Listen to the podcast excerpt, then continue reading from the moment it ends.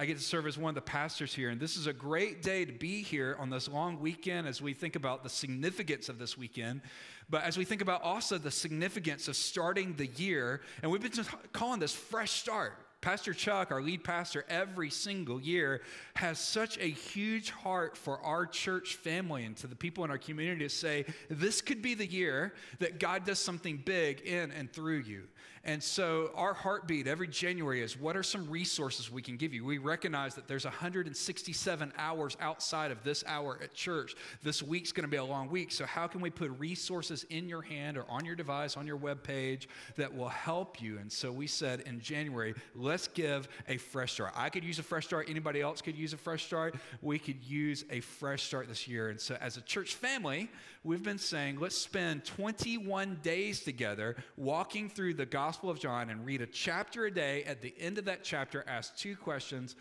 Question number one, what does this teach me about Jesus? And question number two, what do I need to do with that? What do I need to do about it? And so, if you haven't jumped in on this yet, I want to encourage you don't allow how far we're into it already to keep you out of it. You can jump on the website, the easiest place to get it is at sugarhill.church forward slash fresh dash start. Or if you just go to sugarhill.church, you'll scroll down, you'll see it there. It's also in the Sugar Hill Church app, but there's something powerful about spending intentional time over these days that are going to make a lasting impact. And so we've been walking through John. Uh, in week one, Pastor Chuck talked about John chapter one, where, where John makes it crystal clear that Jesus wasn't just a God, a, a, guy, but he's God himself, that he left heaven, he came to this earth, he put skin on, he put flesh on, he lived among us. That was so powerful. Week two, last week, was John chapter 8, a very common story where this lady was caught in adultery and she was drugged to Jesus, and all these religious leaders were ready to stone her.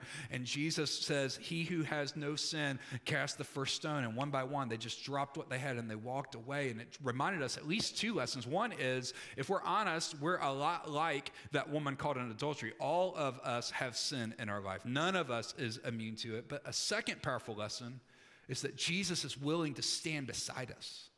I mean, Jesus said over and over again while he was on this earth, it's not the, the, those that are well, that are healthy, that need a physician, it's those that are sick. In fact, Jesus said over and over again, I've come to seek and to save that which is lost. And so, yes, there's a, we're a lot like that woman called an adultery, but Jesus is willing to stand with us and extend his grace. Well, today I want to take one little phrase that is found in John chapter 15 that I really believe is one of the most important statements in all of the Gospel of John. Now, if you're new to this whole Bible thing, John was one of Jesus' closest friends. I mean, Jesus hung out with the 12 disciples the most. Out of the 12, there's three, Peter, James, and John, that he spent more time with. And out of those three, John was the one that most people would say he's Jesus' best friend. In fact, when Jesus died on the cross, he looked down and there was John and there was his mom. And Jesus said to his mom, Hey, look, John's now your son. John, look, now my mom is your mom. Take care of each other. I mean, this was the kind of relationship they had. And so John walked with Jesus. John was uh, went through all the emotions that everybody else went through when Jesus died and rose again. But late in his life, right before he's about to die, he's exiled to a place called the island of Patmos. He's about to die for his faith. And so, as an older man, he sits down to write down what he knew about Jesus, what he saw Jesus do, and now, as an older man, to reflect on what's the significance of it. And so when you read through John, you're reading an older man writing down something that happened years and years earlier in his life, but he's got the, the gift of, of time, uh, uh, uh, of introspection to be able to write down not just here's what happened, but here's what it means. And one of the ways that he did that is throughout the Gospel of John, he records seven statements that Jesus said, where Jesus takes word pictures and says, If you're trying to figure out who I am, here's what I'm like. And let me just rattle these off to you. The first one's in John chapter 6. Jesus says, I am the bread of life. It was such a practical teaching because everybody's trying to find sustenance. They're trying to find hope. They're trying to find that feeling. They have that nagging feeling inside. And Jesus say, look, look, look all that thing that you're looking for, I am the bread. I am everything that you need. I'm not just the bread, I'm your bread. Another one is found over in John chapter 8 where he says, I am the light of the world. He's like, You're, you're trying to find your way. There's so many paths out there. There's so, so much junk going on. I am the light. I am your light. Another one's in John 10 when he says, I am the door of the sheep. Later in John 10, he says, I am the good shepherd. He says later in John 11, we talked about this on the weekday podcast this week, I am the resurrection and the life. He's saying this in the context of two sisters that are ticked off at Jesus. They were angry. Jesus, this, this friend of yours, John, uh, Lazarus, uh, you were close buddies with him. You knew he was sick. You could have showed up. You could have healed him, but now he's dead. He's been in the tomb for four days. If you had shown up, this would have been different. And Jesus uses this as a teaching moment that says, I am the resurrection. In other words, I don't just resurrect things, I am the resurrecting. Resurrection isn't something I do, it's part of who I am. Just because there's a delay, delay doesn't mean there's a denial. I'm still in the business of bringing dead things back to life.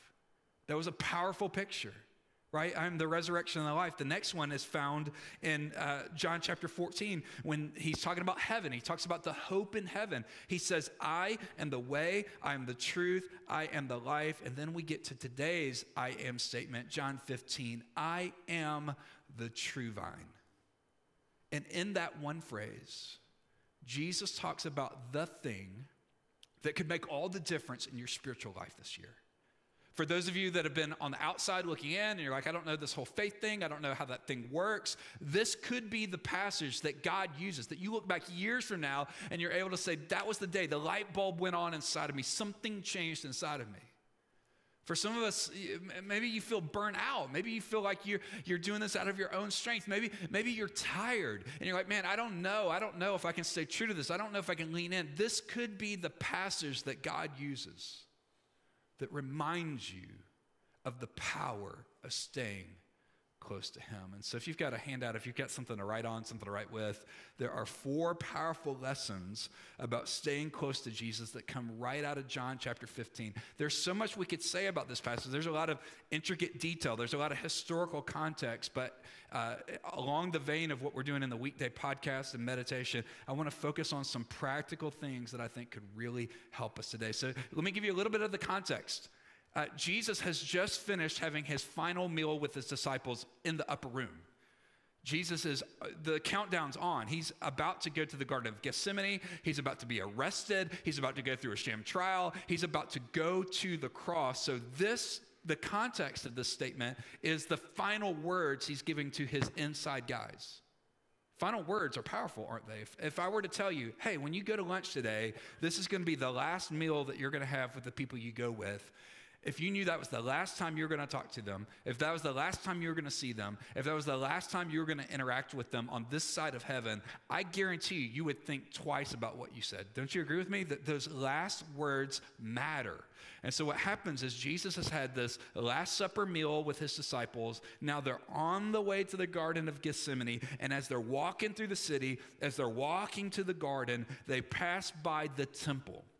The temple was a big deal in their day. It was in the center of the city, it was the centerpiece of the city. It represented this is where God meets with his people. And as they're walking through, it's the Passover. So we know the, the moon is full, it's shining down. And in the light of the moon, on the doors of the temple, there are these this inscription of a vine, a picture of a vine.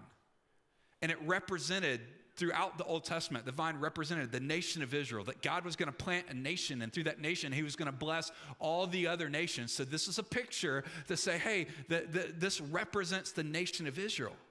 And so, in that context, as they're walking by those doors, as they're seeing that vine, Jesus teaches them one of these last teachings. And he says, Look, look, look, I know up until this point, your vine has been the nation of Israel. I know up until this point, your vine has been a religion that's through the temple. But Jesus takes that picture and says, But I want to tell you one big thing before I die I am the true vine.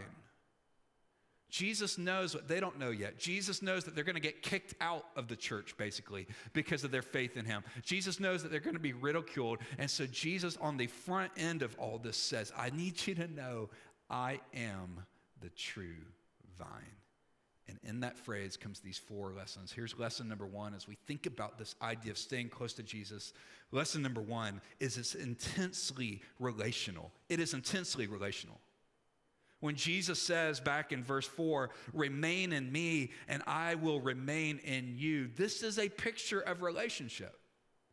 When I say it's intensely relational, what I'm actually saying is there's a difference between a transaction and a relationship. There's a difference between a transactional connection with God and a relational transaction with God. In other words, it's not just a one time thing. It's not a one and done kind of thing. It's not something you say, well, I prayed a prayer when I was little or walked an aisle years and years ago. I was baptized last year. It's, there is some element of a transaction. Here's what I mean by that. At the moment of salvation, at the moment that we turn from our old ways and we turn to Jesus, at the moment we become a follower of Him, that creates what's called, and if you're a note taker, you can put this down underneath that first lesson. A, that creates a union between us and God. The old hymn writer talked about it this way I once was blind, but now I see. I once was dead, but now I'm alive. It's a way of saying at the moment of salvation, when our faith becomes real, when we lean into who Jesus is and what, he, what he's done, A, that creates a union between us and God. But then the second piece of that is the longer we live, that union ought to lead to the second part, B, to communion. Communion. When you look at this phrase and it says, remain in me and I remain in you, that little word remain is the Greek word meno, and it occurs all throughout the Bible, and it literally means this inward, enduring, personal communion, this internal, ongoing dialogue, this communication that says, God, I don't want to just know you as my Savior. I want to walk with you daily. What starts in that union with Christ leads to communion. What happened in a moment lasts, has lingering effects for a lifetime. It's about a relationship.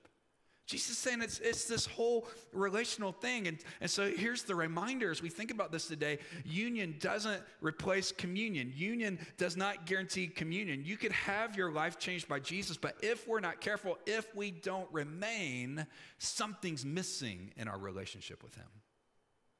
Those two go hand in hand. Here's a, a simple example. That is not perfect, but here's a simple example. On Tuesday, my wife and I, Laura, were celebrating our eighth wedding anniversary, which is crazy. It's just fun by. Thanks, Matt. One person's happy for that. Right? That, like, we didn't think it, I don't know. So, uh, so eight years ago, we got married over in the chapel. And if you've never been in our chapel, it's beautiful, beautiful space. It's where our Spanish congregation meets every Sunday at 11. God's doing great work over there. But man, I, I, still remember that day. I still remember the pastor standing there and he asked, What's the token you give of your love? And we both said a ring. And he says, May I have the ring, please? And then we went through the vows where you repeat what they say with this ring, with this ring, I be wed, I be wed. I pledge to you my life, my life, my love, my love, my all. In the name of the Father, the Son, the Holy Spirit. Anybody need to get married today? I've got my Bible ready. Make it happen. But can you imagine if on Tuesday night, when we go out for our anniversary meal, can you imagine? My wife's a redhead, so imagine if she looks across the table and says, Why haven't you told me that you love me? How well would it go if I said, Well, I did that eight years ago? We stood there. He said, I pledge you my, I said, I pledge you my life, my love, my all. I haven't undone that. I haven't made other pledges. How well do you think that conversation would go? All the ladies said, let's put Bobby on the prayer list, right? So at the moment we said, I do, we were united. In the sight of God and the sight of man, we were, the, there's this covenantal union, this new relationship. That's union, but everything we do to invest in our relationship over these last eight years is what creates the communion, the closeness. And I think sometimes we think, well, it's got to be big stuff. It's got to be a big fancy meal. It's got to no. What I found is it's the, the, it's the little daily deposits over time that lead to a deeper relationship. It's those small things. It's the morning hug before we start doing other things around the house. It's the it's the I love you and the kiss before I walk out the door. It's the hey, I'm going to open the door for her and show her deference and respect. It's those little things. It's those little things. It's those little things that are deposits that in the moment it doesn't seem like a big deal. One I love you, not a big deal. One hug, not a big deal. But over time, those simple little deposits over time have a huge impact. And it's similar in our walk with God. At the moment of salvation, that's union. But over time, it's the, hey, God, I'm, I'm going to spend time with you. It's the communion. Hey, God, I don't, I, I, don't know where to start. So here's where I'm going to start. I'm going to go to the Fresh Start resource. I'm going to do five minutes a day with the weekday podcast. I'm going to get a little encouragement. I don't know what else to do, but I can do that daily over time. Or the weekday uh, meditation. I'm going to, I'm going to live my life from this place, from this posture where I find peace in my everyday life. I can do that. I'm going to, I'm going to jump on the Gospel of John reading plan. I'm going to read one chapter a day. I can do that. Uh, all this is just 20 minutes. Does that make a difference? 20 minutes in one day may not seem like a big deal, but over time, those daily deposits lead to a deeper relationship. It's like compound interest. A daily compound interest, not a big deal. Compound interest on our loan here at the church that we're talking about doesn't seem like a big deal, but when you think about paying off our debt early, not only does that mean 40,000 a month toward more ministry and missions, it also means that we save a million dollars in interest. Isn't that crazy? Over time, those small investments make a big difference. Lesson number one, it's intensely relational. Lesson number two is that it is impossible to reproduce.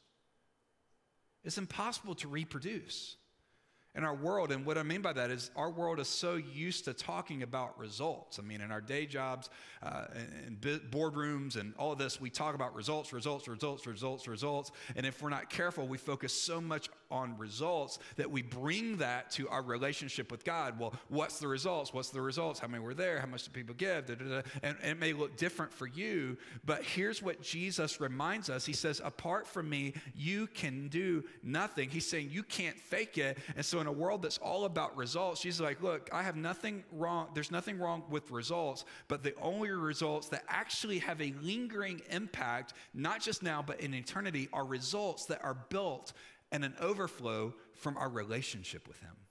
Does that make sense? In other words, the Pharisees were some of the people that struggled with this the most. If you know their story, they had great intentions. They, their hope was we want to help people not break the rules of God. Our, our, our desire is we're going to make some laws that are, become guardrails that keep people from crossing the line. But what happened over time is their guardrails be, became more important than God Himself. And so what ended up happening is over time they talked about rules, rules, rules, rules, rules, and they forgot it starts with a relationship. In fact, Jesus looked them in the eye and he said this He said, You honor me with your lips, you look good on the outside, but your heart is far from me.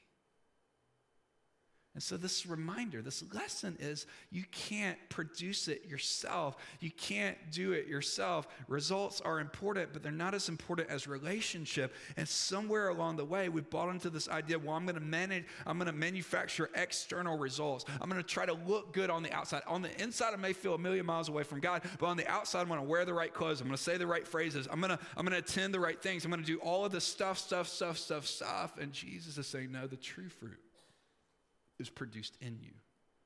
Your job is not to produce it, your job is to stay close. Because when you produce it yourself, it's fake. Several years ago, before the Apple Watch came out. Now, I'm a tech nerd. I come by, it. honestly, my dad was in the military for 37 years. He's an electronics guy, he was a ham radio operator, soldering tubes, all the stuff. So I'm, I'm wired for nerdiness, right? And you can tell by my pasty white skin that I'm an indoor kind of app kind of guy, right? Thanks for laughing at me. That's awesome. So I remember when the rumors were first out that the watch was going to come out, but Apple hadn't actually said anything. There started being all these other companies coming out with watches. And there was this one that shot up on Kickstarter. I don't know if you've ever done any of these crowd uh, funding uh, websites or not. I've done a bunch of them, and, and a lot of them, they, they don't turn out to be anything. But there's this watch that w- promised to be awesome. And I grew up remembering seeing the Dick Tracy movie growing up. I'm like, that's going to be so cool. Talk to my watch and all that, right? You're like, let's pray for Bobby. He needs to get out more. Warren needs to culturize him a little bit. So I, I got so excited. So I, I chipped into this Kickstarter where you say, all right, if you get enough money, uh, hit my bank account, I'll give X dollars, and I would get one of the early watches. And so they kept delaying it, delaying it, delaying it, delaying delaying it. Finally, it showed up. I was so excited. It's going to be awesome. It's going to be great. I opened it up, and I'm telling you, it was so cheesy. It was big and bulky. It was dumb looking. It barely worked. It, it was scratch. I mean, it was so cheesy. And it's just a reminder that knockoffs are not the same thing as the real thing. And too often, we settle for fake fruit. Too often, we settle for produced external works devoid of relationship. And I'm telling you, it may look good on the outside, but it will not last. It will not last. So, lesson number one intensely relational. Lesson number two, you can't reproduce it yourself. You can't muster up lasting fruit yourself, which leads us to lesson number three is that incompetence is actually required. And what I mean by that is this, this an, admission that we can't do it ourselves. This admission that, that uh, man, I, I'm still going to try to be the best version of me. I'm all about self help kind of stuff. But at the end of the day, I recognize that anything that's good in me is because of what Jesus is doing in my heart. That apart from him, I can do nothing. It's this idea that we surrender to it. We quit fighting it. We quit trying to pad our own personal uh, moral bank account, but that we stop and we realize when Jesus said, Apart from me, you can do nothing. You can look up that word nothing in any translation. You can look it up in Greek. You can find the, the version of it in Hebrew. And when you look up the word nothing, you know what it actually means? It means nothing. Nothing apart from me, you can do apart from me, you can do nothing. And that seems so counterculture, but there's something freeing, isn't there, when we say, I just surrender. Like Zach led us in this morning. There's something about that surrender. Can I can I give you a little secret about my wife Laura? She has an addiction. Y'all can join me in praying for this addiction. She is addicted to the show Live PD. Do any of y'all watch that? Have y'all seen it? It's like the modern version of cops. It's where they've got crews that go out with uh, six or seven different police departments every single week. And usually on Friday and Saturday nights, you're watching live with just a slight delay what's actually going on. And man, I'm telling you, she's the most peaceful, sweet, uh, loving person on the planet, but man, she loves watching some drama on TV. I mean, she loves it. She'll watch the replays of it. She'll see episodes that she's seen before, and she's still she's got a problem. We all pray for her. She got a problem, and so uh, so yesterday, as I'm you know sort of re putting my mind back into this message. She's watching the show, and sometimes people are just being dumb on there. They're running, they're doing silly stuff. But the universal sign when somebody's ready to give up is what? hands in the air, I surrender. And there's something powerful in our spiritual lives when we just get gut level honest and say, I'm tired of doing this myself. I'm tired of those same old sins over and over again. I'm tired of looking happy on the inside but having no joy on the inside. I'm tired of faking it. I'm tired of acting like everything's okay when everything's not okay. There's something that says incompetence is required where we just say, God, I surrender. I can't do this, but I know that you can. Let's pretend we're on honest planet today where we're like, we don't have to put on a fake smile. We don't have to act like everything's great. That we can be honest and say, God, apart from you, I can do nothing. And here's what it naturally leads to is lesson number four it leads to identifiable results. In other words, as Jesus is saying this, he's saying, Man, if you would just stay in me, it's going to pay off. If you would just stay close to me, people are going to notice. If you're going to stay close to me, it's going to lead to something. He says, You will bear fruit. He's not saying you might bear fruit, it might happen. He's saying, I'm telling you, if you stay connected to me, something different is going to happen in your life. It's just going to happen. It's like, I'm the vine, I'm the vine, I'm the base, I'm the source of nourishment. You're the branches. And as long as that branch stays connected to the vine, the sap that brings life flows through the vine and into your branch, and something begins to bud off of that branch. That if we remain in Him, if we stay connected to Jesus and we allow the power of the Holy Spirit to flow up in us and through us, it's going to lead to different change in our life. It's going to lead to us talking about the things of God to the people that need hope. It's going to lead to us worshiping in Him and saying, God, I'm so grateful. It's going to lead to us living lives of holiness where we say, God, I don't want to do anything that would break that fellowship. It's going to lead to us saying, man, I want to be part of more of what God's up to. That internal change that starts with the relationship begins to leak its way out into the results of our life, and it produces if your life is not producing his fruit, the question is, are you staying connected to him? See, Jesus is, is talking to this, this agricultural community. They knew the picture of vines, and they, the, the, these listeners would have known, these disciples would have known that vines are good for one of two things either bearing fruit or being burned. That's it bearing fruit or being burned, either to build his kingdom or to be burned down, because uh, vines are not strong enough to build something with. Vines are not tough enough to do something with. If they're not bearing fruit, then they're burning up time. And that's similar in our own lives that the reason why God leaves us here on this earth, the reason why God doesn't take us immediately to heaven the moment we have union with him, is so that we can bear fruit. And one of the things that's so interesting about fruit trees is I've never seen, I almost said I've never met an apple tree. I've never seen an apple tree that ate its own apples. Now, I know that sounds kind of dumb, right? Fruit trees don't produce fruit for themselves, they produce it for somebody else. And when we're living for ourselves, when we're manufacturing our own fruit, we're essentially just burning up time. But when we say, all right, here's my part of the job, my job is to remain. Jesus' job is to produce the fruit. Don't compute, confuse them. My job today, as best as I know how, is I'm going to stay close to him. His job is the results. So today, let's not be a people that try to produce it on our own. Let's be a people that says, as best as I know how, every single day I'm going to stay close to him. I was talking to Coach Wolf before the first service some months ago. We were randomly talking about the power of previewing your day. I don't know if you've ever done this, but part of my daily routine now is I try to journal every single morning. And one of the questions is, what do you have coming up today? And out of all of those things, what's the one thing you could do that would make the biggest difference in a project, a goal, or whatever? And there's something powerful about just bullet pointing, here's what I'm going to face today. There's something about previewing the day because here's what I've learned I can predict 90% of my frustration each day. I can predict 90% of the problems I'm going to face each day.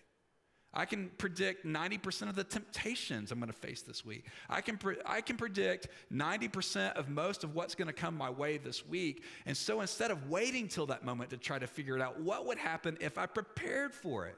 God, before I walk, walk into this week, there's going to be some difficult conversations I, I have to have. I'm not always going to say it the right way. Jesus, in me, would you say it the right way? God, I know that there's going to be stuff that goes through my mind that isn't of you. I, know I can't fight that myself, but in you, Jesus, would you help change my thought life this week? God, I'm going to have opportunities to go a lot of places this week, and in most places, I'm just so in a hurry and I've got my head down. I don't even pay attention to what's going on around me. Jesus, would you help me to be fully present with whoever you put in front of me this week? That one of the practical ways to stay close to Him is to surrender every single day. So as we close today, I'm just going to invite you to do something a little bit different. Would you stand with me very quietly, very reverently? And I'd love for us to pray our way out of here today. I'd love for us to close our day in prayer and maybe in some ways to preview the week ahead and to pray for us. So, would you bow your heads just for a moment? Would you close your eyes? And as I pray out loud, I invite you to pray silently in your head and your heart. And as we get ready to do that, I'll remind you of two quick things. One is we partner with the North Gwinnett Co op, and this month we're helping provide hygiene items that are going to help so many people in our community. And so, on your way out today, would you pick up a bag and a list of items that you could grab at the store this week and just know that by doing that, that's one of those fruits that you're going to bless other people? The second thing is our next church wide mission trip is coming up in March to Guatemala. This is going to be a fantastic trip. If you've never been on an international mission trip, similar time zone, short flight, this is a great way to take that next step. So if that's been on your heart, maybe not even for this March, but a future year, would you swing by the table in the lobby today and just get some more info? And there's going to be a meeting coming up next Sunday after church as well. But as we pray today, this is a prayer of surrender. Dear Jesus, as best as I know how, I surrender my mind to you. Jesus, when there are thoughts that are not of you, would you do something inside of me that helps me to think your thoughts? God, with my ears, I pray that you go before me and I, that when I'm tempted to listen to things that are like gossip and backbiting and drama, Lord, would you do something inside of me that steps away from that? God, would you work in and through my lips this week? That when I'm tempted to say things that cut and hurt, that you do something inside of me that would speak words of life and truth. God, would you do something in my heart this week? When my emotions pull me astray, would you help me to put my focus back on you? God, would you do something in my hands this week when I'm so tempted to ask what's in it for me? Would you help me do something inside of me to use my hands to serve people this week? God, would you do something even with my feet? with all the places that we go this week and all the things that we do, would you help us to carry the good news of Jesus to the people around us? God, we admit that you're the vine and we're just the branches.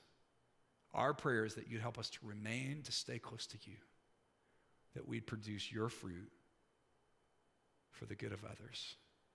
And it's in Jesus' name we pray. Amen. God bless you. Have a great rest of your Sunday. We look forward to seeing you next week as Pastor Chuck wraps up Fresh Start. It's going to be the best, the one message I'm looking forward to the most. So I hope you'll invite a friend and be part of it. We love you guys. Have a great day.